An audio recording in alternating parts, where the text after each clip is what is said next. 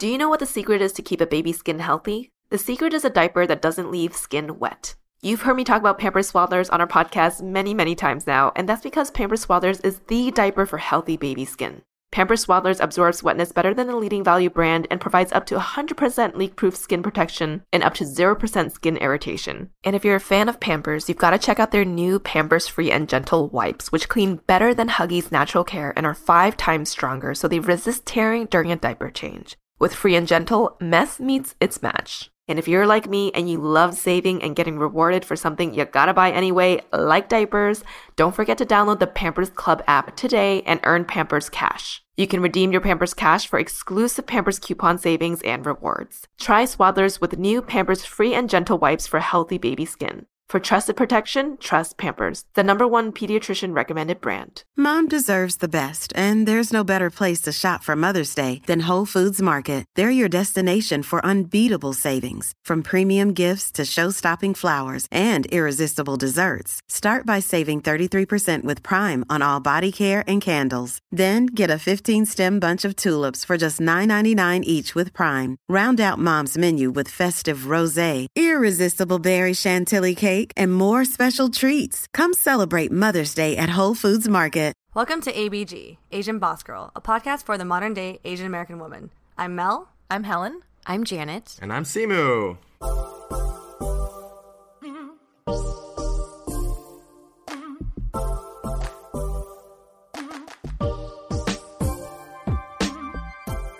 You may know him as Jung Kim from the Netflix show Kim's Convenience, or as our next Asian superhero in Marvel's Shang-Chi and the Legend of the Ten Rings. Uh, Yappy! what the fuck?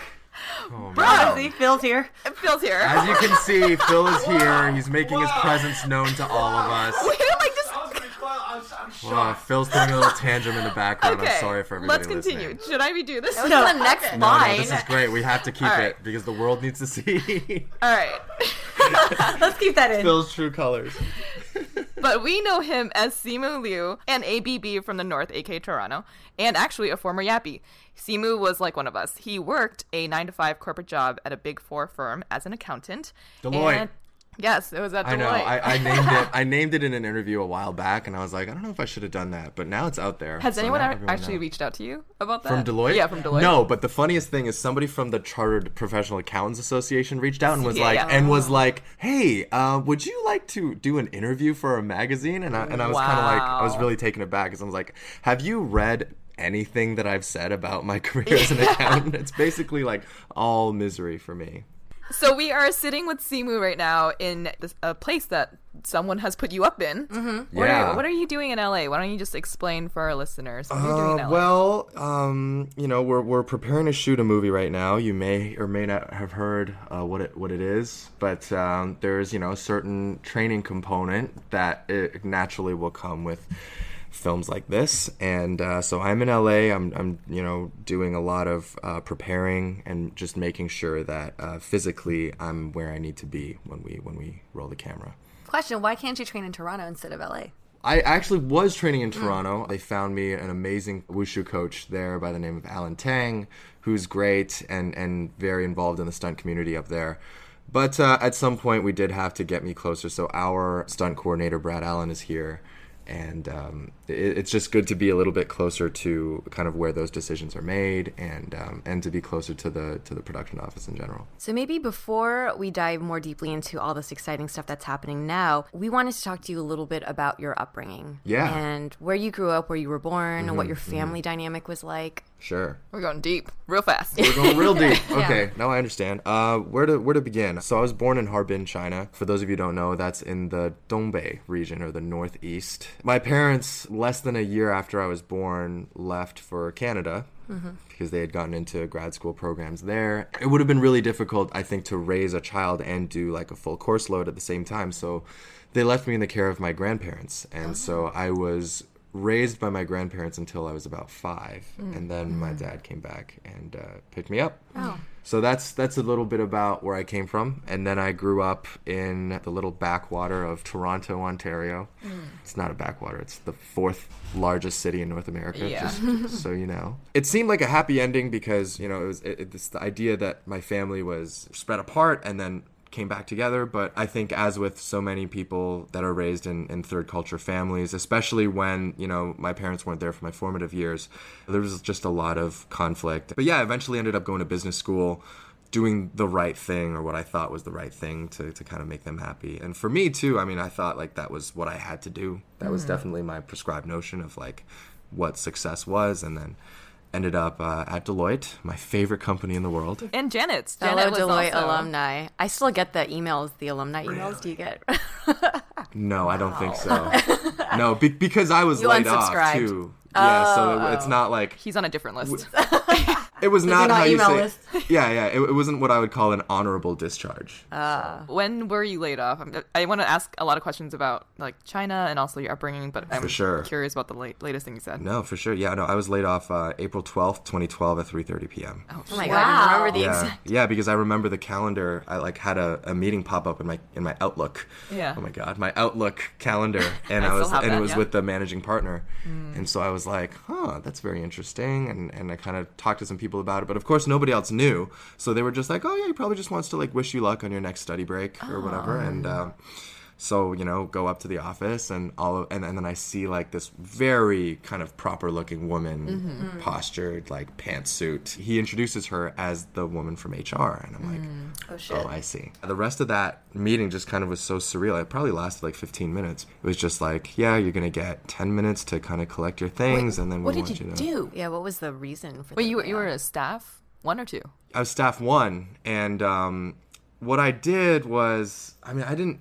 You had to do something thing, like- bad. No, it was it was like uh, they were making cuts, so there were. I was not the only person let go that day. Oh, so it was a headcount reduction. It was a headcount reduction, but at the same time, it was like I was probably like at the top of the list. I was just like Is that bad? I mean, I'm not. Yeah, familiar, here's man, I'm not familiar was- with the finance like c- culture. at all.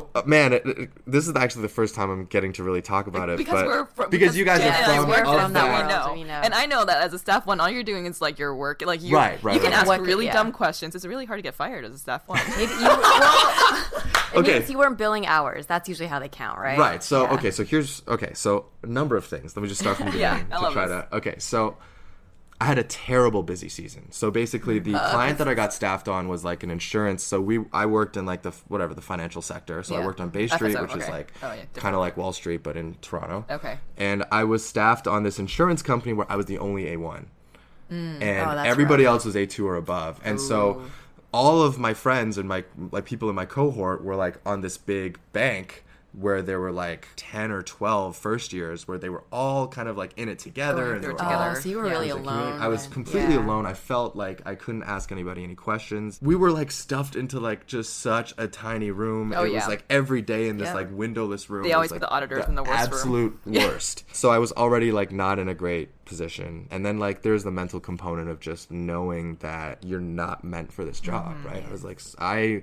was like a very creative person. I loved brainstorming new solutions to things and I loved just graphic design, you know, like just things that are a little artsier. And obviously the one thing that you're supposed to do as an accountant, like your one job is to figure out what they did in the last year and replicate Yeah. the exact same thing. all sounds so fun. Templates. Yeah. yeah, Templates. templates, Yeah. Ticking and spreadsheets. tying. For Yeah. those who are not in finance, like myself, what does A1 mean? Besides the one. besides Like the steak first- sauce, you know. like a fir- It's like a first year, a Okay, first year gotcha, gotcha. Yeah, want to make yeah. sure. Simu, when did you know that like you didn't want to be there? Was it like a day two? Was it like month one after busy season or That's a good question. I, I feel like probably before busy season, I was still kind of trying to make it work. Mm-hmm. And then definitely when January hit, I was like, oh geez, this is this is what it's going to be. yeah. So the other part of that is I, I failed my first CKE. I don't know what you guys call it in, in CPA? Oh, oh, okay. Like Yeah. certified public accountant. That's what. yeah, people exactly. in the So so you know how there's three exams over from three Toronto. years. Yeah, yeah. And so our first one in Canada is called the core knowledge exam, Oh, which is like a hundred question multiple choice, covers like everything from from audit to tax. Yep. And it's a pretty high pass rate. It's like a ninety percent pass rate. LOL. We're gonna go with this. Hard LOL. Yeah. So uh, I didn't pass. And I was that subconsciously on purpose maybe? See, I've been doing a lot of thinking about that. I was like, how much of this whole thing is self sabotage? Like, even picking Mm. accounting as a career path, how much of me knew that that definitely wasn't right? Mm. Honestly, I couldn't. I couldn't tell you the answer. I couldn't. You can only connect the dots looking back. True. Not looking forward, right? So I had that going against me. I was a poor performer in busy season, and I, I just feel like when that day came, April twelfth, it was a sure thing that I, Yeah. if anybody were to get laid off, it would have been me. Hmm. So yeah, I remember like grabbing my things. I remember like how dead quiet the office was because the lady was standing behind me, and like it was just so obvious what was happening. I was Yeah. like closing up, my Like all eyes on like, you. all Everyone's eyes on Are you like leave. so embarrassed? Like, oh, oh yeah, yeah. And then I went to I had this one partner who was a good friend of mine and who had been like just like a good friend and good mentor and I kind of like went into his office and I broke down I have a question there because I feel like Yeah. Deloitte, you know, talking to you guys, it's like a huge deal. It's like getting out of college, getting Deloitte, or getting a top four. It's like a you've kind of made it right, but then now that you were fired, was your first thought to be like, what are my parents are gonna think? Yeah, I was gonna ask how do how was that conversation with them? yeah, 100%. Um the conversation with them is that it didn't, didn't happen. Oh, you didn't tell them. yeah, so what what Dude. Yeah, I mean, I, I think this is classic kind of Asian mentality, but it's just like bad news happens, you like try to keep it in as much as you mm-hmm. can. So I, I kept it from my parents as long as I could. What actually ended up giving me away was my dad and I, we don't share bank accounts, but our accounts are linked. And so he saw a sudden influx into my account and he was like, Where did all this money come from? It looks like a severance package. And I was like, and I, and I stammered something out. I was like, um, uh, uh, the back pay the bonus, or like, you know, something happened with the study leave Reimbursements, yeah. reimbursements, blah, blah, blah. And uh, I just like made up this terrible excuse, and I feel like he was already kind of tipped off. Yeah. And then and then on top of that, like it wasn't that I was like I'm gonna be an actor, but I was I was kind of like sitting at home. I was super depressed, and I just like wanted to do things that brought me joy. And one of the few things I was like, just looking into the whole acting thing, and and my goal from the beginning was never like I'm gonna be in Hollywood. I was just like, if I could be on like a Coca-Cola ad or like a commercial or have one line in a movie, like I would be so mm-hmm, happy. Mm-hmm. That was my mentality. So I was like, it was always just gonna be something that I did. I you know had my fun for a little bit while I was transitioning between, but like. The goal was always to get back into the workforce mm-hmm, or go to law school or figure out a way to get mm. back on Asian track. Yeah. Asian, Asian success track. track. Yeah. So Yeah. what was that like with your? I mean, you eventually your parents found out, right? Mhm. This was really hard on them, and I think it was because it's a tough thing. I was never so stupid that they would they knew right away that like this wasn't wouldn't be for me. You know what I mean? Like I always showed like academic success, like just enough to keep their hopes alive, and, Yeah. and the B minus. it, it would be my, even Or like B A plus. minus. Yeah. Okay. Yeah, you B know, just not minus. just not A plus. Yeah. Yeah. And even like getting the job at Deloitte, like you mentioned, like that's a big company. It's a mm-hmm. big deal. And for my parents, I'm sure, you know, they were very happy to tell that to their friends. And we mm-hmm. all know that's a big part of like, you know, just like their monologue, the, way The that bragging. they, yeah, Yeah. the, the The bragging bragging. rights, The and, then, and then how they success, how- take that yeah. back home. And mm-hmm. well, so and so's kid was like there. Well, Right. I had my thing for a little bit, and I think that's what made this ultimate disappointment like that much worse. Was that mm. I'd drawn it out for so long and been on that track, and then and then suddenly just been like, I'm in a commercial now, and I'm gonna model and act and whatever. What was your first gig and the first conversation you had with them? I'd started like booking a lot of small things, but the one gig that made it impossible for me to hide was a Canadian National commercial for Bell, which is kind of like a Metro PCS or Sprint, Okay. whatever telecom, and it was about to come out, mm-hmm. and so I was oh, like, Oh, so they didn't even know that you were acting this whole time. They thought you were going to Deloitte to work. Yeah. Wow. How long did how- that last yeah. for? I don't think it lasted that that long, maybe like a month, Oh, okay. Okay. like a month. Oh, you booked something in a a month? month? That's Okay. great. That's a very Yeah, yeah, I got really. I would say it's a combination of luck and like, I always kind of had an affinity for it. I would say in, in business school, one of my strongest suits was was public speaking, and mm. you know, talent will only take you so far. But I think I had a bit of a natural inclination towards this sort of thing. Yeah. The And that might have complete helped me a opposite of bit. being in a room and Right, auditing right, things. exactly, Yeah. exactly. Did you have like a moment where you were quote unquote discovered? Like, how did did you have an agent or like what was were you putting yourself You know, through to I've auditions? never, I've never been the type to get discovered. I'm gonna. uh, This is a deep cut here, but you remember Hollister, Abercrombie, back Yes. in the days where You were not. So were you know how, front? but you know how. Oh, you auditioned? Did you audition to be? So so you know how the, the the mystique around those stores was that like anybody if they were like good looking, Yeah. Yeah, then yeah. they would be discovered shopping, and people Oh, would be like, "Hey, Oh, okay. would you want to work this. here?" And that was like, Yeah, how- yeah. but I knew that I was never gonna that was never gonna happen to me. Mm-hmm. Okay. You know, perhaps as an Asian man, perhaps as just like a you know like an average looking guy, and then uh, so I like put on a shirt and tie and walked in with a resume, and I remember very clearly the manager like looked at me, sized me up and down, and was like, eh, yeah. Wow. And then uh, Go find him now. but then, like, I got the foot in the door and I got the group interview, and I was like, okay, as long as I'm in here, I'm gonna kill it. Yeah. So I killed my group interview. I got the job, started working at Hollister, transferred to Abercrombie, and Oh. then became like worked my way up to be the shirtless greeter in front of the store. Oh. How did that happen? Because you had to like, were you just taking off your shirt in the back room or something? Yeah. Uh, no, it was the it, room. It's kind of hot in here. Yeah.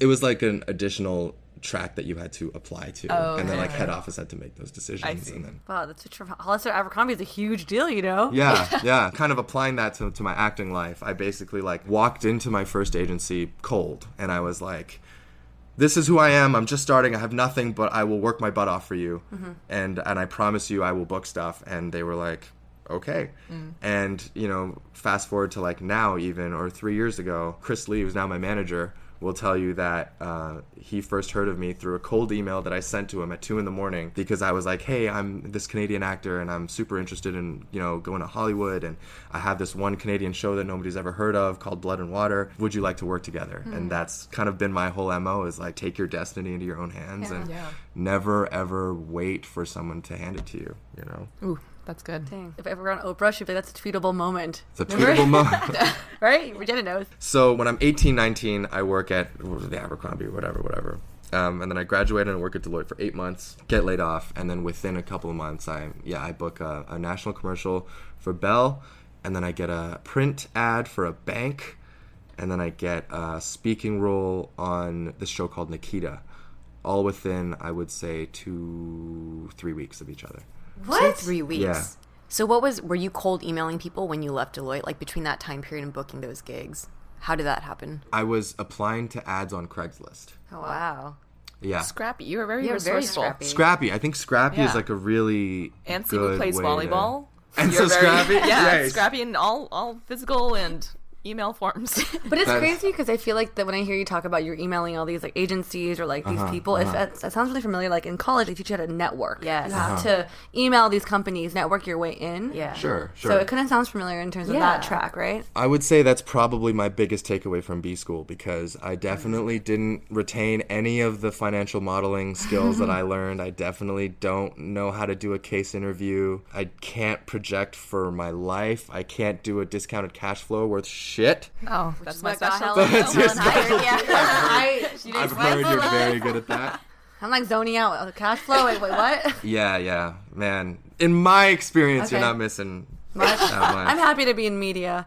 But another question I had for you is that so you talked about how you booked all these things after you were laid off, but were you like, and you had an inkling when when you were working, but did you kind of dabble into acting as you were working at Deloitte? Because I think a question we get a lot is that you know you, you guys are full time working women. Mm-hmm, How do you guys manage a podcast on top of a full time job? And like, how do you explore your passion? You know, Right. Or do you have like a, yeah other hobbies or ways to explore? Yeah, yeah. go I mean, it definitely wasn't a clean cut. So I was always kind of very interested in media, in film. Going to college, there was always like the, there was a stunt team in Toronto called Team Ryuko hmm. that would like tour the college campuses, and they were like these like kung fu badasses that mm-hmm. would like flip and do crazy tricks. And they were also like working stuntmen in the mm. industry. So I like absolutely idolized those people. I thought if as an Asian man, you mm-hmm. know, it was like if I was ever gonna make it in this industry, it was gonna be some sort of martial arts role, mm-hmm. or like I would love to just be a stunt. I would love for a white guy to kick me into a table, like that would be my dream, you know. So after I graduated and I started, I, I definitely, you know, went to the stunt classes. Mm, was just like, ooh, this is so fun. Like, it wouldn't it be great one day? But it was a very, very far fetched dream. And then I remember one weekend, I had a friend of mine who was like helping to coordinate on some indie movie or whatever. And he was like, Do you want to drive like an hour north into the boonies and pretend to be a zombie for a day? And I was like, Hell yeah. So I actually had my like first quote unquote on set experience a lot earlier. Pretty much like, I think it was, yeah, it was like November of the year before I got laid off. So about like, like half a year before. I So was you were laid off. working still as you I was like- working, yeah. Oh, so I took got a weekend, and then you know, e- eventually that kind of just opened me up, and I would like go on Craigslist every once in a while just to be Mm. like, oh, what's what's going on out there? And I didn't really act on it until in March. I saw this out on Craigslist for Pacific Rim, Mm. and so that was the first like Hollywood set that I was on. I actually skipped work to be on it, and um, and Again, there then was got a fired. terrible- and then got fired. So that goes to show you how well I balanced uh, that. Well, did did anyone in your office know that you had this like side hobby, or that you know when you were out that day where you were? I think I, I said something about a, a flu or something. Even I thought it was just like such a crazy pipe dream. Mm-hmm. Like I, I- like I thought that if I were to tell people, they'd be like, "What are you doing, man? Like Yeah. you failed your exam. Like you should be studying. Yeah. You should be you should be locking in." Just like, what are you doing? And and fair. What was I doing?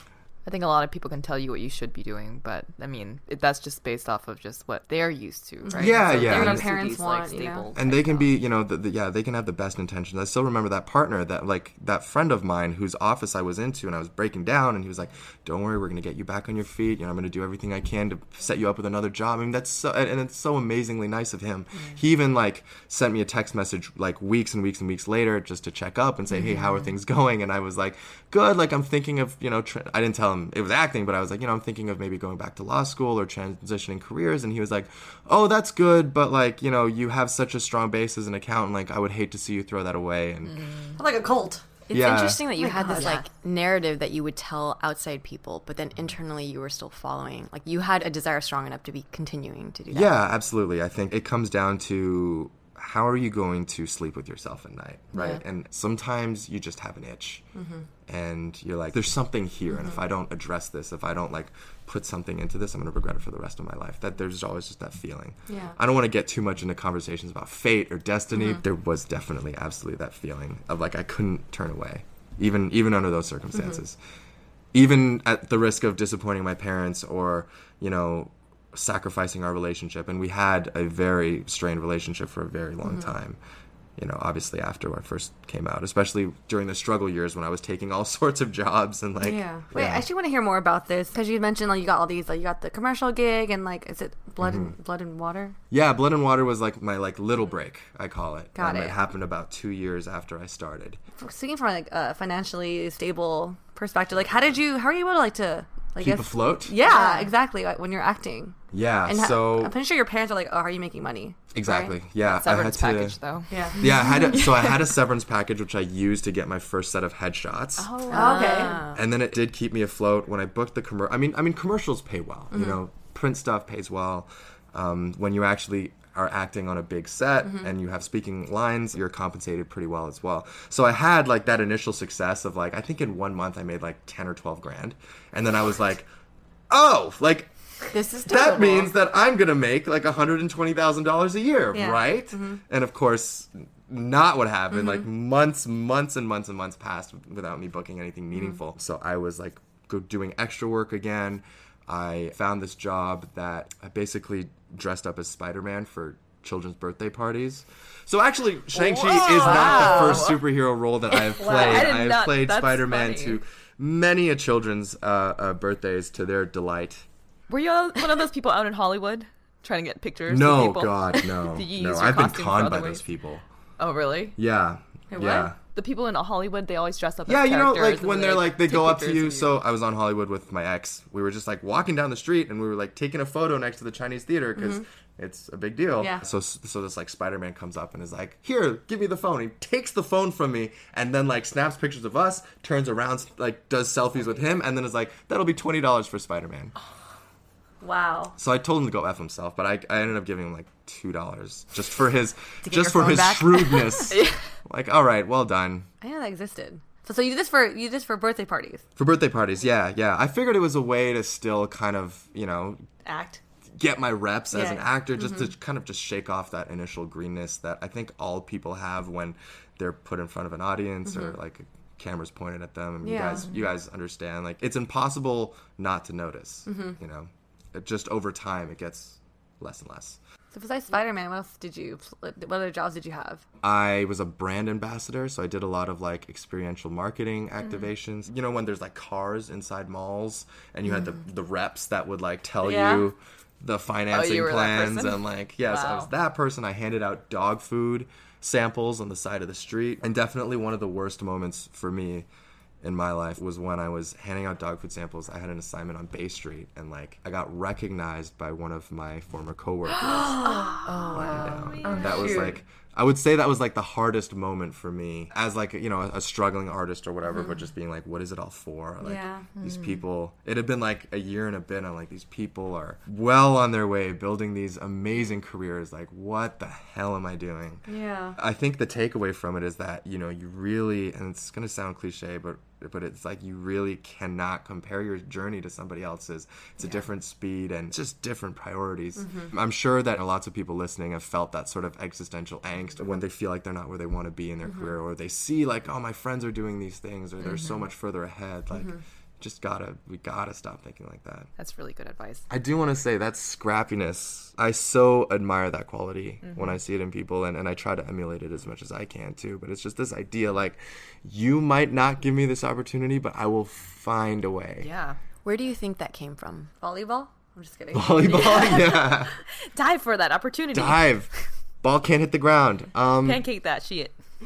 You know, honestly, I think it came from my parents. I don't think I ever remember hearing it directly as a lesson, but just understanding that the process in which they were able to come here to North America was anything but like smooth. They were defying so much by leaving and then by building a life from nothing somehow is nothing short of the embodiment of scrappiness. Mm-hmm. So I think that's definitely where it comes from subconsciously.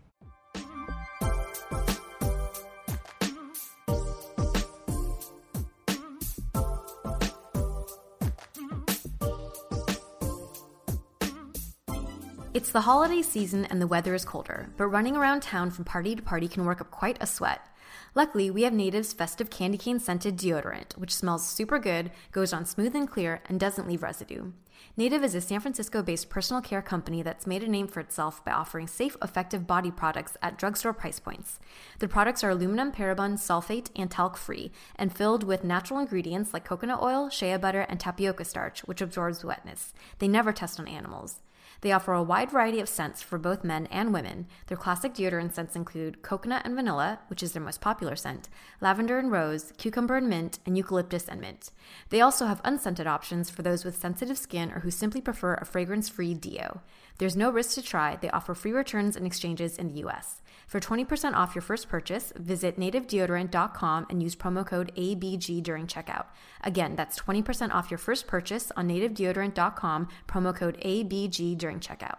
Do you know what the secret is to keep a baby's skin healthy? The secret is a diaper that doesn't leave skin wet. You've heard me talk about Pampers Swaddlers on our podcast many, many times now, and that's because Pampers Swaddlers is the diaper for healthy baby skin. Pampers Swaddlers absorbs wetness better than the leading value brand and provides up to 100% leak-proof skin protection and up to 0% skin irritation. And if you're a fan of Pampers, you've got to check out their new Pampers Free and Gentle wipes, which clean better than Huggies Natural Care and are five times stronger, so they resist tearing during a diaper change. With Free and Gentle, mess meets its match. And if you're like me and you love saving and getting rewarded for something you gotta buy anyway, like diapers, don't forget to download the Pampers Club app today and earn Pampers Cash. You can redeem your Pampers Cash for exclusive Pampers coupon savings and rewards. Try Swaddlers with new Pampers Free and Gentle wipes for healthy baby skin. For trusted protection, trust Pampers, the number one pediatrician recommended brand.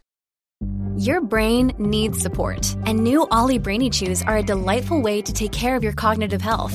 Made with scientifically backed ingredients like Thai ginger, L-theanine, and caffeine, Brainy Chews support healthy brain function and help you find your focus, stay chill, or get energized. Be kind to your mind and get these nootropic chews at olly.com. That's O-L-L-Y.com. These statements have not been evaluated by the Food and Drug Administration. This product is not intended to diagnose, treat, cure, or prevent any disease. Wyndham Hotels and Resorts makes travel possible for all. Whether it's the long haulers looking for a great cup of coffee, a roomier rest for the on a whim road trippers, or a place to make summer memories with the whole family. No matter who you are, where you're going, or why, with 24 trusted brands to choose from like La Quinta, Days Inn, and Super 8, your Wyndham is waiting. Get the lowest price at wyndhamhotels.com. Restrictions apply. Visit website for more details. Many of us have those stubborn pounds that seem impossible to lose, no matter how good we eat or how hard we work out. My solution is PlushCare. PlushCare is a leading telehealth provider with doctors who are there for you day and night to partner with you in your weight loss journey. They can prescribe FDA-approved weight loss medications like Wegovy and Zepbound for those who qualify. Plus, they accept most insurance plans. To get started, visit plushcare.com slash weight loss. That's plushcare.com slash weight loss. So we've talked a lot about kind of the transition from accounting into acting. Mm-hmm. Take us deeper into your career now. What was kind of like that next milestone? After Blood and Water, which was phenomenal and I had an amazing time on, I got news that they were auditioning for a show called Kim's Convenience, which was a play. It was very successful in Canada about a Korean family that owned a convenience store in, you know, the inner city of Toronto. Mm-hmm. And I watched the play and, and it was just this beautiful, beautiful slice of life of this Asian family. And it was representing us in a way that I had never seen. I felt seen for, for, for the first time and uh, was very, very excited to get into that process. Ended up booking that role, as you know. It was actually a big summer for me. It was 2016, and I booked Kim's Convenience and I booked this show called Taken Oh. with NBC, shooting in Toronto, and it was yeah based on the the movie. And I was playing like number nine down on the call sheet, so I was like the tech guy that was always at the computer. But even still, I remember there was a moment where I had to potentially choose which one I had to do.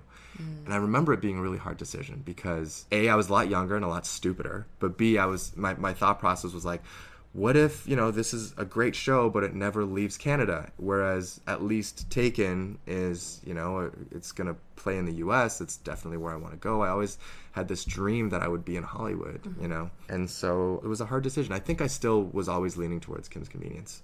But uh, thankfully, I didn't have to make that decision. I was allowed to do both, and it was just this summer of like total sleep deprivation where I was going to one set at 6 in the morning, and then at 6 p.m. was getting driven to another set, wrapping a 4 a.m., sleeping an hour and a half, and then back on set ah. again. Like it was crazy, crazy. Did they know? Did they know? That they Everybody were- knew, yeah, Yeah, that the that you were productions were like working in harmony with one another, Oh, and wow. like the pickup, like the van for the one would be waiting for me on the other set, so that like Oh, jeez. yeah, and then I would sleep in the van. I would sleep in the makeup trailer. I would sleep between scenes, just trying to piece it together. It's interesting to hear the. I think these are things that people don't really think about, Mm-hmm. right? You think about acting and it's like glamorized, but there's such a hustle to it. Or at least that's how you chose to direct Mm-hmm. yeah, career. yeah, and I feel like well, so much of our careers are just driven by this anxiety of not knowing what's next, right? Mm-hmm. And for some people, it's like they can't even fathom what that, and, and it never goes away. Even I think at a, at a higher level, people are always think that I'm only as good as my last gig. Yeah. you know how what's the next one going to be? It definitely keeps the hustle up, but yeah, it's like it's very anxiety inducing. And I think a lot of times that fear also stops you from doing whatever the next thing is, right? So you'll stay where you are and you'll just be complacent because Mm-hmm. Sure. it's accessible and it's successful in some Sure, terms, sure. right? So you just kind of get stuck. Yeah. I think a lot of our listeners feel that way too with their jobs. Mm-hmm. mm-hmm. Even artists get complacent. You think you're already taking such big risks. You've chosen a lifestyle that is so spontaneous and, and mm-hmm. whatnot. But I think even an artist, even I guess there's such talented performers in Toronto that you know I personally, in my opinion, should have tried to transition to Hollywood or mm-hmm. elsewhere, and, and that haven't. Yeah, we're faced with that decision constantly. It's not just Yeah. like you make it once and then you're like, all right, I'm. I'm brave now. Right. It's like you you really have to keep making that choice. But I over think and that's over also again. why it's so important to have representation, right? We always talk about representation. Mm-hmm. For you to be that person coming out of Toronto and going to Hollywood and showing that it can be done, I'm sure a lot of your peers are also looking at you and thinking, oh, that's a possibility. Maybe Thank there's a you. track that I could also take, you know? Thank you. I really, really hope so. And this whole idea of like representation and embracing platform has been something that I've been thinking a lot about in the last couple of years. No coincidence in these last couple of years that I've really really I feel like I've become a part of the you know the Asian mm-hmm. American or Asian Western Asian community. Mm-hmm. You know, hanging out with people like Phil and, and just absorbing what they stood for and the fight that you know he's been fighting with Wong Fu for like 15 years and, and now with you guys and there's so many more examples now. But it's just this idea that we've been kind of putting our heads down for a little bit too long and I understand a lot of it's done in the name of humility. We don't want to appear too boastful. That's very much our Asian upbringing kind of like for us to keep humble and make it about the work or you know my parents were always put your head down and do your work and nobody else will be able to take that away Exactly, from you yeah. well i think there's definite pluses to that mentality especially growing up at a time where there was a lot more overt racism and discrimination against Mm-hmm. us but now we're at a point where like it's like the squeaky oil gets the wheel. Yeah, that can only get you and so if we, far Exactly. you At some head down point, and we have to hard. learn to stand up. Yep. And we have to learn how to build our home here. Mm-hmm. And I kind of started to realize that just how much of my upbringing was influenced by things that were outside of my control and, and Mm. just the things that I inherited just by being Asian. Yeah. Right, and we can go back all the way to things like the Chinese Exclusion Act, to Japanese internment camps. And while, of course, we didn't experience that directly, but I think the cultural zeitgeist of today still bears traces of those memories. Mm-hmm. You know, and Yep. there's still vestiges Right. even in today. Yeah. I would say the most mundane example is like the sheer frequency that Asian actors and actresses and just public figures are misidentified on mainstream media. Hmm. Just hmm. how difficult it is it to just fact check and make sure that you have the right person or or how often our names are misspelled compared to when, you know, white actors or white entertainers or Right. performers or public That- figures Some have long ass last names. have Yeah. long- yeah. Joaquin Phoenix, Jake Gyllenhaal, Yep. Always Scarlett spelled correctly, Johansson. probably. Yeah. like these are all not very easy names to Right, pronounce, right. but for some reason, Simu Liu just like fries their brain and makes it like, what? What even is that? like I don't even know to- three what? letters, come Louis, on. Simi, Yeah. Sumu, man, Sumu. I've gotten it all. I've I've gotten it all.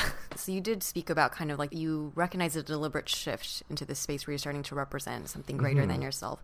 How did that happen? Was that with Kim, uh, Kim's Convenience? Yeah, it was definitely with Kim's convenience and, and, and just kind of being thrust into that spotlight at first and being like, oh, I don't know what to do. I'm being asked all these questions, all these like massive questions about how important is representation. And, and like, I don't necessarily know how to answer them. And so at first, I think the inclination is to shy away from that because you're like, oh, I don't know, I don't mm-hmm. know if I if I can adequately answer those questions. But then what I saw as I looked around was like, okay, okay, if I'm not super comfortable and he's not super comfortable and she's not Yeah. super comfortable, who's gonna do it? Yeah. Mm-hmm. And it was that frustration of like, well, I've never been the kind of guy to just like be a bystander. Mm-hmm. And if it's gonna be me for hopefully a short amount of time, and then you know more people, then it's something that I'm I'm happy to do. And so it's kind of like this whole, you know, I, I hate to make it about Marvel, but with great power comes great responsibility is such an amazing line. And I feel like if I get to enjoy the benefits of having a platform, which mm-hmm. is like, you know, there, there are definite perks to my position and, and what I do, then there's also a responsibility. So how can I make sure that I mm-hmm. worthy of all of that? And I think it's like in moments where I'm asked to represent and protect and uphold our community, that that is something that I have to do. I think a lot of Asian actors and actresses, when they enter into this space, Mm-hmm. I feel like sometimes they make a decision within themselves. Do I play the Asian card or do I not? Right? Because there Mm-hmm. are a lot of people that I see in Hollywood that don't even talk about being Asian or not Mm-hmm. proud of it. But I think it's easier because there aren't power in numbers during Mm-hmm. that period of time, right? So then it's easy to assimilate into whatever culture Hollywood is already giving you. Sure, to sure. be successful. For certain actors, I feel like if they feel like, you know, in their mind they have transcended just their ethnicity Right. and been like for lack of a better word, white famous. Like I don't know if you mm-hmm. guys have seen Jay Pharoah's show called White Famous, but it's it's literally all about his pursuit to Oh, become great. white famous. Okay. Because he's like, I'm black famous, black people know who I am, Right. but like I want to be Will Smith. I want to be white famous. Yeah, okay. That's and um, and I feel like some of the actors that you're referring to, I mean, it's like once they feel like they've transcended, then they're like, mm-hmm. well, I don't want to box myself in. Mm-hmm. And why that's never been the case for me is because I was a kid. Like I showed up in LA, I knew nobody, and first person I called was Ken Jeong because. he uh, we followed each other on Twitter, and then we just started, you know, talking, exchanging messages. And then I was like, "Hey, I'm in LA. I don't know what to do really." And uh, he was like, "Don't worry, um, here's a drive on pass." He was shooting Dr. Ken at the time when she was an exec on, and he was like, "I want you to come anytime you want. Come to the studio. If you have nowhere to go, if you're bored, if you feel alone, like."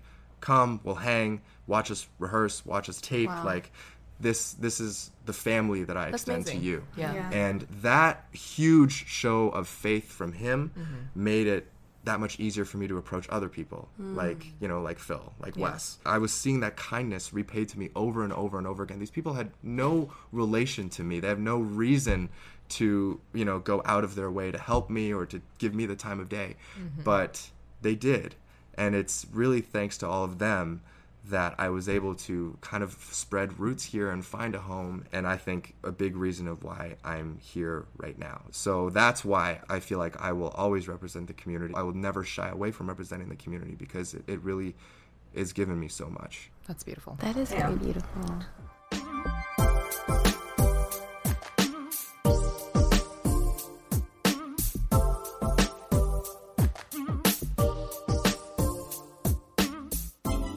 Speaking of representation, for those of you that follow Simu on Instagram, we see that you know you're. Uh, There's a lot of skin. Yeah, I think you're trying to represent the Asian men. You're trying to prove that Asian men are sexy, right? Asian masculinity is a thing. Fun, f- okay, fun fact. Okay. The way we started this podcast, and I think I've said this before, we were all sitting around late night and we were talking about how Asian men are hot. Right. Mm. And then Phil was actually one of the people that said, I never hear that. Like, that is such a Right. strange Right, right. thing within sort of Mhm. this Hollywood entertainment space. He's like, Sure. I've never heard that before. You guys should start a podcast and talk about this. So we are saying this right now. Yeah. Asian men are hot. And we can continue with the shirtless pics and, and, why it's important. what is the reasoning behind you posting a lot of shirtless pics on your Instagram? That's a really good question. And I feel like I would do myself a disservice if I said like it's for this like altruistic reason of like, you Mhm. know, the truth is it's changed over time. Okay. I think we all know why we post shirtless pictures. Sometimes we go to the sometimes we go to the gym, you do a good lift, you look in the mirror and you're like feeling yourself a little bit. Okay. You're like, okay. all right. Pumped up. And of course, there is a piece to that. I really, really appreciate you guys, uh, you know, addressing that. Is that you know Asian men are depicted a certain way Mm-hmm. by Western mainstream media in a way that's very, very damaging. And by the way, I think Asian women are depicted in a very different way, but can also be very damaging. Yes, so I, I think in that way, we're experiencing two different sides of the same problem. Mm-hmm. It's not like I'm saying, oh, Asian men have it the worst. Like, absolutely not. Mhm. But this is absolutely, uh, you know, a thing that happens. Yep. And we all know, for example, that, like, this is just data, but like when you look at dating apps, for example, and you look at, you know, the people that are swiped on versus the people that are not swiped on, it's like Asian men fall at the very, very bottom. Mhm. Asian women at the very top. Now, not again, like there are unique problems and struggles that both of us face. And when I think about masculinity or this concept of masculinity that I get asked about a lot because I'm the guy posting shirtless pictures, and so everyone's like, well, you know, okay, let's talk about that. Let's talk about like, mm-hmm. can Asian men be sexy? Are you posting because you want to show sexy Asian? And I'm like, you know, in a way, yes, but I, I really just wanted to show empowerment and confidence. It's that confidence and self love Mhm. that I feel like was stripped away from us Mhm. and that we never had growing up because from day one we were being told Long Duk Dong, breakfast at Tiffany's, like small dorky sidekick, you'll never have a girlfriend. And and just kind of imagine what kind of internal monologue sets in Mhm. after years and years of that, right? So I think a simple message of just like, here's like a bunch of hunky Asian guys is a bit of a simple overcompensation. But it really, for me, has always just been about comfort in your own skin. You don't need to subscribe to these Western beauty standards of like a six pack, mm-hmm. you know, in order to be a man or an Asian mm-hmm. man. And to that degree, you know, Asian masculinity should definitely not be about puffing your chest out. So that's why I enjoy talking about masculinity because I think, especially for us, it's such a new concept. Asian masculinity. Mm-hmm. Nobody's nobody talks about it. Yeah. And so one of the cool things about it, that is that we can define it. We can divorce this idea of masculinity as something that is very like testosterone or closed off, you know, emotionally distant or like abusive, very like you know, alpha for the sake of being alpha. And we can really turn it to more positive messaging like be good with yourself, love women, respect women, mm-hmm. respect everybody for whatever their struggle is and, and whatever group that they identify in, and to be vulnerable and to be confident in that as well. So, yeah, tha that's the conversation that I'm interested in having. Is there anyone in kind of the Asian male entertainment space who you admire, who f- you feel like represents Asian masculinity well? That's a good question. I feel like I think anybody that's out there and really, I mean, the word that I use a lot is unapologetic. Hmm. But I, I look out there and I see, I'll just name drop because they know it.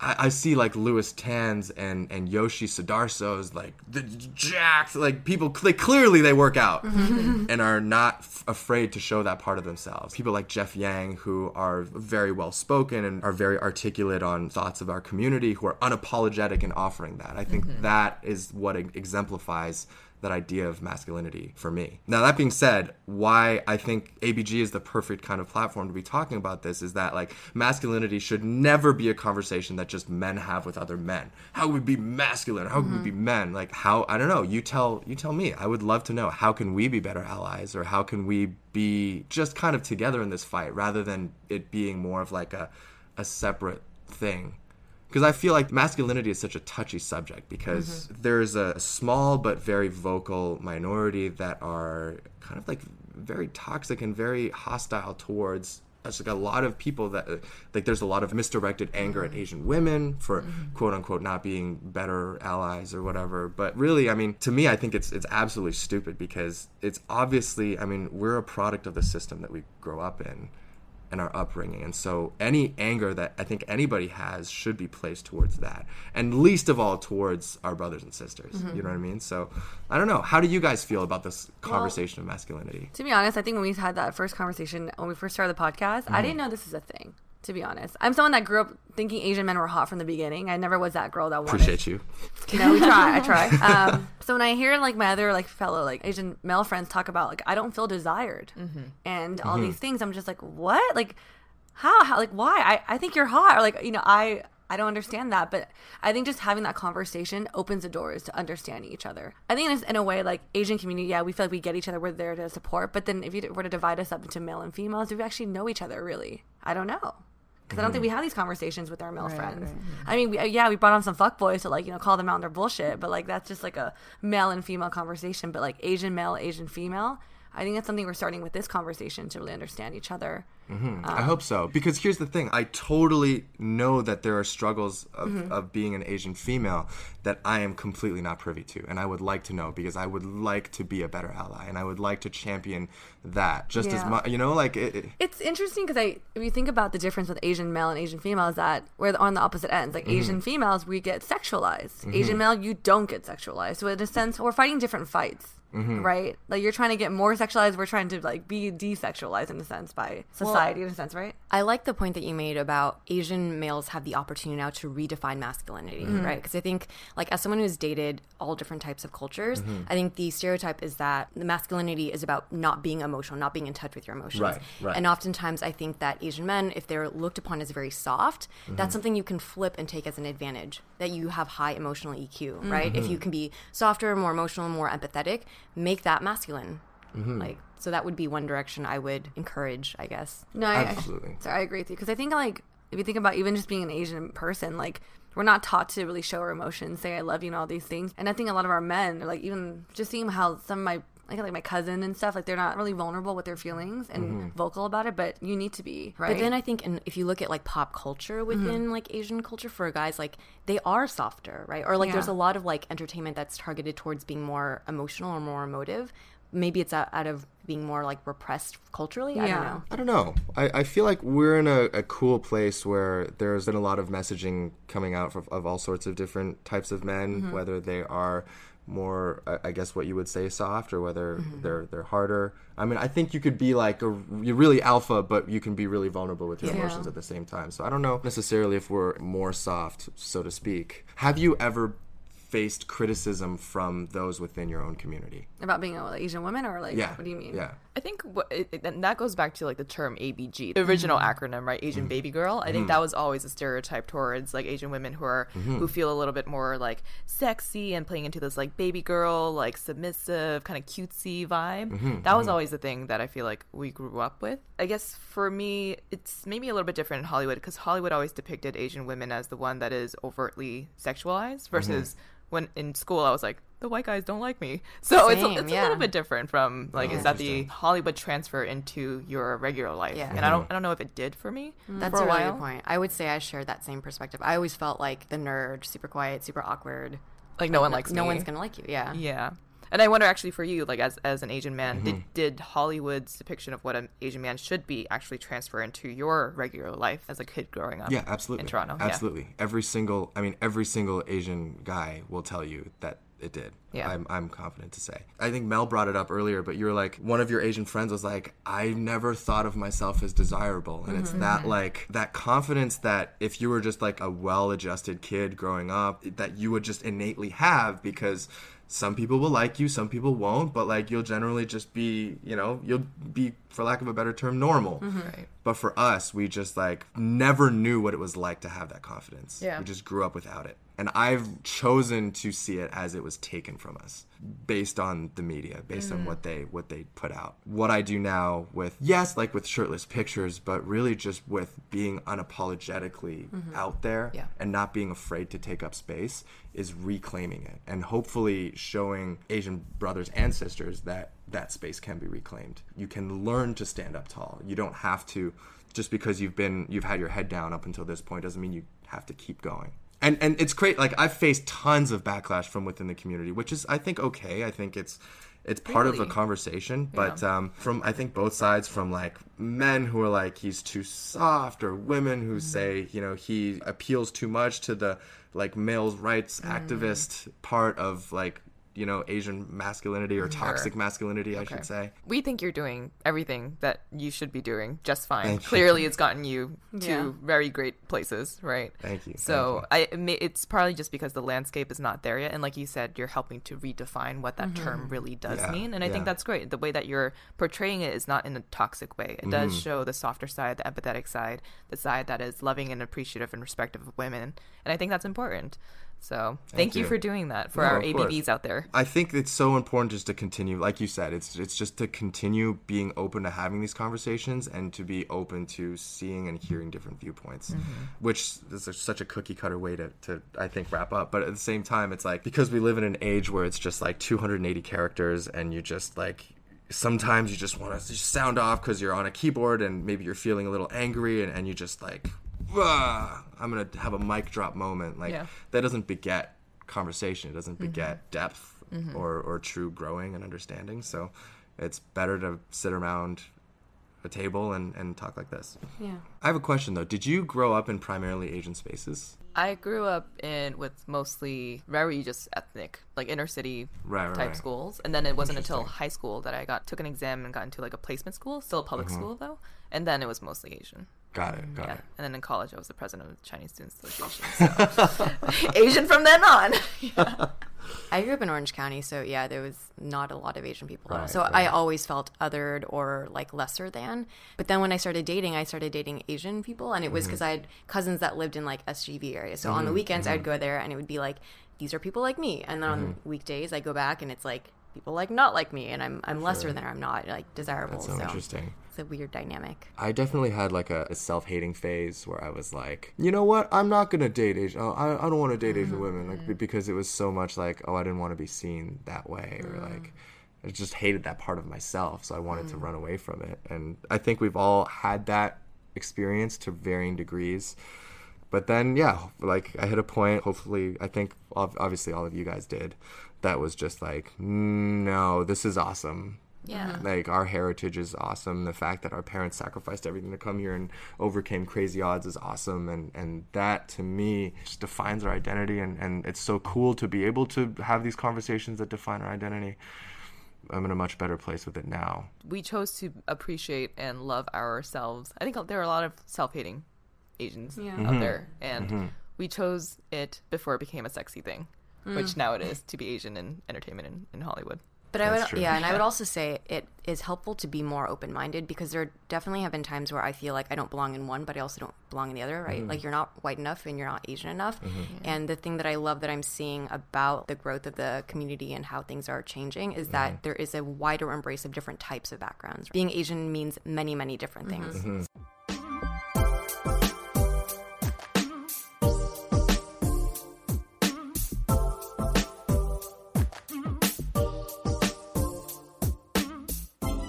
So I know for young Asian boys in school, a lot of them would be picked on because the easy thing would be to say like, "Oh, Asians have small dicks," right? And I feel like for an Asian man that's just kind of still growing, it's like, Yeah. "Oh no, is that true?" I don't know. Yeah, they basically neutered us without even knowing anything about Yeah. us. And um, Did you ever drop your pants and just show? I sh- I didn't want to get expelled. I was too busy being like a relatively high achieving Asian kid.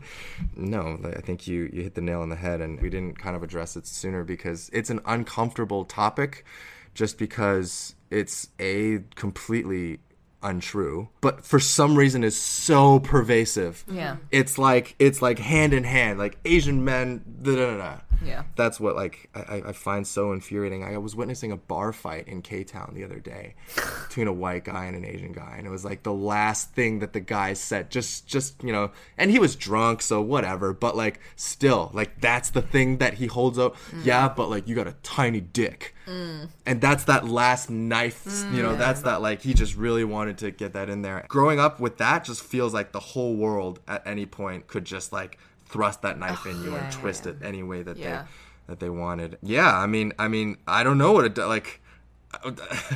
I don't know. I, like, did I grow up thinking that maybe everybody else had like penises down to their knees? I was like, you know, I think like, mine looks pretty normal. I don't know, like, what kind of dicks are you guys walking around with? It wasn't until much much later that like, and that's that's the thing. Like over time or over, I guess, experience or whatever, you kind of learn. Or if somebody's, you know, a partner says something, and you're like, oh, okay, okay, cool, cool, cool, cool, cool. I mean, let's just like, yeah, like ladies, have you? let's put it out there. Let's talk about yeah, it. my, from my personal sizes. experience, it's not. Yeah, that is not, uh, or it is definitely a myth. Size varies across all different ethnicities. Mm-hmm, it's not. Yeah, yeah. Yeah, Janet, Janet would know of the three of us. Yeah, I Most was like- experience. I don't know. I personally, I'm not a size queen. Size queen. It's, it is a term. That's true too. Size is not the thing that matters Mm-hmm. the most, right? Yeah. So I don't know. I, I disagree. I don't think this is a true myth at all. I've Yeah. been the only Asian men, so I don't know. I have nothing to compare it to, to be honest. Oh, okay. Well, it's like pornography. Well, yeah, true. What, Yeah, porn is not the best. Uh, I would say Yeah, reference point. not I think everybody feels Yeah. bad when they Yeah. watch porn. They're just like, huh. I'm not looking for like a 12 inch dick either, though. You know what I mean? Like, Oh, yeah, not, yeah, yeah. Yeah, that's not the thing that like women would find attractive. But even if it were, it is Yeah. not true that Yeah. Asian men have small dicks. I would say. yes, the that's a where- conclusion. I would agree with that too. I appreciate that. Is there a stereo as like a sexual stereotype about Asian women Uh, that's, that's also like you get really frustrated with, or What did someone say to me the other day? Oh, you mentioned someone about like high pitched voices or something like that. My last, Mm. my old coworker, she was like, "Oh, don't you like moan like those Japanese pornos?" I'm like, Oh, I, that you become like that really dainty, Yeah. like, easily stimulated kind of thing. Well, not that. That's fine, but it's like, it's more like you know how like you watch Japanese porn and the girls are like Yeah. screaming like they're hurting in pain and just like over the Oh. top. A really dramatic Yeah, kind of. Ah. and I was like, no, we don't all sound like that. does any? I was like, does anybody want Like to someone touches you and you're demonstrate? No, no. I mean, I'm pretty I sure can't do it because I don't have the vocal register. I can't do it. Otherwise, but I would I'm pretty sure, like you know, I think it's more. Oh, oh, sorry, this is the stereotype for Asian women. Based, they're like saying like, oh, we're not very active in bed. Like we just lie there ah, and like submissive. submissive. I'm like that is Like totally starfish? Yes, I don't think that's true. I That's don't- definitely not true. Like not true at all. Yeah. Yeah. So yeah, it's like something I think we women face. I mean, is that true for you? No, Yeah, no, absolutely not. Absolutely or, not or from like other dudes that you've talked to, other bros, and they're like, oh yeah, Asian women are always what? Uh, nope. Uh, I wouldn't. I I haven't heard too much. Uh, I and, hear, I, and I would say like that that specifically is definitely not true. Well, I guess another stereotype we have being Asian women is like we have small boobs. I mean, I have small boobs, so I could say that's an insecurity I actually face. So I don't know. You guys are more bigger than me. So. Mel just keeps staring at our boobs. I know, I know. I live with like this. Uh, what, do you, what do you what do you guys what do you guys say to that? What do I mean, I think that's yeah, that's generally like I think Yeah. petite, more petite, right? Yeah. But Like um, I take comfort when a guy goes and I go and ask him, "Are you more of an ass guy or a boob guy?" He goes, "Ass." I'm like, "Yes." well, yeah, I like yeah. I like ass more because ass is a muscle that you can actually work on too Mm. to like build, and a muscular booty is is great. Yeah, but you can't do anything about your boobs. I guess I don't know. I don't know. I guess you could. You yeah, if you you, had could. money. Yeah. You know, we could talk all day about yeah, like the, the penis size or whatever, but like so what? This idea that like that is somehow tied into your worth as a man or your worth as a woman is so stupid Yeah. and so troglodyte that like you just have to. Big word. Yeah, I, didn't, I don't know that one. That was my word of the day. So you know, troglodyte, Troglodyte. It's just like very Neanderthal, very like ah. just primitive. I see. and that we need to obviously we need to we need to move past that but also like these stereotypes are harmful and and Yeah. untrue Yeah, it's also kind of weird for another guy to be like, "Your dick is small." It's like, okay, did you yeah watch yeah me pee? it's or, about like, power how- it's about it's about power and it's about like even if you're you know you're a white guy with a tiny penis you still like have that Yeah. you, you know you can still claim something. feel like you can claim it just Yeah. because of the stereotype or just because you can invoke that for some reason i think is really is, is pretty pretty terrible and troglodyte. and traumatic All right, we're gonna jump right into it. Obviously, everyone knows now you're our new superhero. You're Marvel's Shang Chi. How does it feel to be our first Asian superhero? I think it's like first Asian title superhero in the MC because there's there's others there's been others before me there's Benedict Wong who plays Wong there's well Randall plays Jimmy Woo who's like you know a shield agent there have been uh, Chloe Bennet Ming Na Wen like there have been others before me and and, and I want to pay respect to that but I also you know I understand this is a big moment it honestly I can't even describe what it felt like to get that phone call and I just feel like in the two months since I got that phone call, I'm still living that high. Mm-hmm. And I don't know if that high will ever go away. I mean, I feel like I've won like the lottery of all lotteries. Really, just truly like privileged and honored to be in this position and like ready to just get to work. You know, I feel like there's been a lot of like talk about stuff. I'm ready to just kind of shut it all away and, and get down to it. How do your parents feel now? I think you know going through Deloitte, getting laid off, and now like and Working hiding at, all working this Spider-Man. right, hiding all that stuff, and now getting like a really incredible role. Like, what were your parents' reactions? Yeah, to they're they're so happy and and I can feel like just an improvement in their mood too just because I know like my mom in, in particular is someone who expects so much of herself and and at the uh, she brings a lot of work home with her and not just like the physical work but the anxiety and the frustrations and so we were having lunch the other day and she was like I just don't care anymore. She's like, I don't care if my boss gets too much credit or if I don't, you know, like, yeah, I'm not like well represented in a meeting or I don't say the things I want to say. Like, I just don't care anymore. I'm just gonna retire. My my kid is Shang Chi. She literally said that. Just for me to be able to kind of give that to, her, and and and you know, they were even talking about retiring early potentially. Like, oh. that's you know, if it's all I've ever wanted to do. So it really has been amazing for all of us. I will say they probably read online comments a little bit more than they should. As we know, I think a lot of a lot of our parents are very overbearing, but it's because they care. They really, really deeply care. But you know, obviously, there's been you know there is a very vocal minority uh, of, of people, mostly from China, who are not excited about Shang-Chi and, and for whatever variety of reasons. Some of it having to do with me, some of it having nothing to do with me. But uh, my parents have basically read all of it, and I'm like, don't worry, we just need like we just need the movie to come out. It's gonna be great. We'll win them over. Changing the topic slightly, we all watched Black Panther. It Mm-hmm. was a huge movie for the Black community. Like, do you feel a sense of weight or pressure? I guess to do the same for the Asian community. Weight, yeah. Pressure, no. I feel the weight of it because I feel, I want to quote Hamilton here, but I, I feel like history has its eye on our project. I feel like there is something special about it. But do I feel pressure? I, I don't think it's pressure. I think it's like it's privilege. I don't know. It's it's just this amazing feeling of like we get to we get to do this. Mm-hmm. There isn't a doubt in my mind that we can do it and execute on every level. I mean, I mean everybody that I've met, whether it's Marvel or our project specifically, has just been absolutely phenomenal. We're all on the same page with where what this person want, you know ought to represent or what the movie ought to represent and there's really just no doubt in my mind that it will it will be big. Yeah, it's gonna be huge. We're like super. That's the that's that excited for it. unapologetic confidence that I'm talking Yeah, about, right? Like we don't we don't Own have it. time. We don't mm-hmm. have time to second guess. We can't afford to have those thoughts right now in this Right. moment of our in this juncture of our culture. Like Exactly. we need to charge forward. Yeah. onto the breach. So now you're like sitting on cloud nine. You are literally people see you as like an invincible type person. What are some things that keep you up at night? What are some insecurities that our Asian Marvel superhero has? Is a deep question. Um. oh my God, how much time do you have? Uh, my face is too wide. My eyes are too small. My my my uh, um um my legs are too short. Um. These are all the, so the those are all Chinese just things like that you're yeah yeah the Chinese things that my China. mom made me very very my mom especially makes me very aware of. Your legs are too short. I'm like okay. You gave them to me. That's your fault. this is your fault. On a bigger scale, I think it's, you know, uh, of course, like I mentioned earlier, it's about what comes next. And my dream, like my number one dream, the one thing that I thought would never happen in a million years was to get to play a superhero in the MCU. So having reached that now, how am I going to, where do I go from here for me? How do I continue to set goals?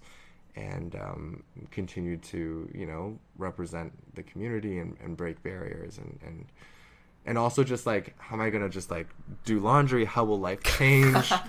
um, you These know, are as- things as that our things get superheroes worried about. Laundry, yeah. No, this is a, it's a real It's thing. good, like, yeah, like you know, obviously, I've been given such a tremendous opportunity, and it- it's such a privilege to be in this position. But obviously, there is going to be some things that change with my life, and and yes, we need to be ready to you know change our lives for the better at any point. But there will be a sense of mourning for the life that I had before. This mm-hmm. like you know simpler time when maybe like things were a little bit more manageable and i think when that movie comes out there'll be a part of that life that can't happen anymore Yeah. Hmm. and so there's there's a bit of a somber thought of that but i mean again how often how often do we get this Oh, yeah. and how often will i get to do this in my life so with all of that in mind i still will gladly report to work on the first day will gladly report to training and will give everything i can to make sure that this movie is is the most successful that it can be I think you are the the perfect candidate, and the perfect person to have been picked for this movie, and we all, the whole community, is incredibly supportive and, and backing you up for this. So, yeah, we're super excited for you. Yeah, we'll all be assembling to watch the movie. Ah, you got that what you did there. okay okay okay, Avengers okay.